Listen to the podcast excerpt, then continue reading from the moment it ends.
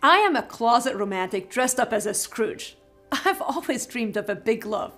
Whether it's a stupid Hallmark movie or a rom com, I'm a sucker for happy endings. Yet in my own personal life, I've experienced nothing but heartbreak. Where I've longed for a soulmate, I've had to settle for, well, a Hallmark movie. Yet these days, I'm learning that my deepest yearnings are not met in a human soulmate, but in the very intimate love of God for me.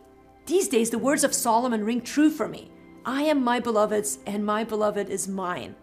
Too many of us miss what Christianity truly is. While going to church and reading our Bibles or activities that we do as Christians, true Christianity is not about what we do. What God wants from us is a relationship with Him through Jesus Christ, and an intimate one, no less. The less Christian our culture becomes, the less we understand what it means to be a Christian. The writer of the Song of Solomon reminds us that true Christianity is about the heart. If you have not experienced the intimacy of knowing Jesus and knowing how beloved you are to Him, you might be missing God's heart for you. God loves you so much that He gave His only Son Jesus for your sake. His love is unconditional and everlasting.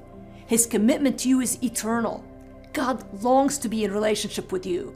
Whether you're single or married, thriving or hurting, the greatest truth you can embrace today is that you are God's beloved and He is yours. Do you believe that you are so deeply loved by God? While human love might feel good for a season, God's love is yours for eternity. Now, how's that for a happy ending?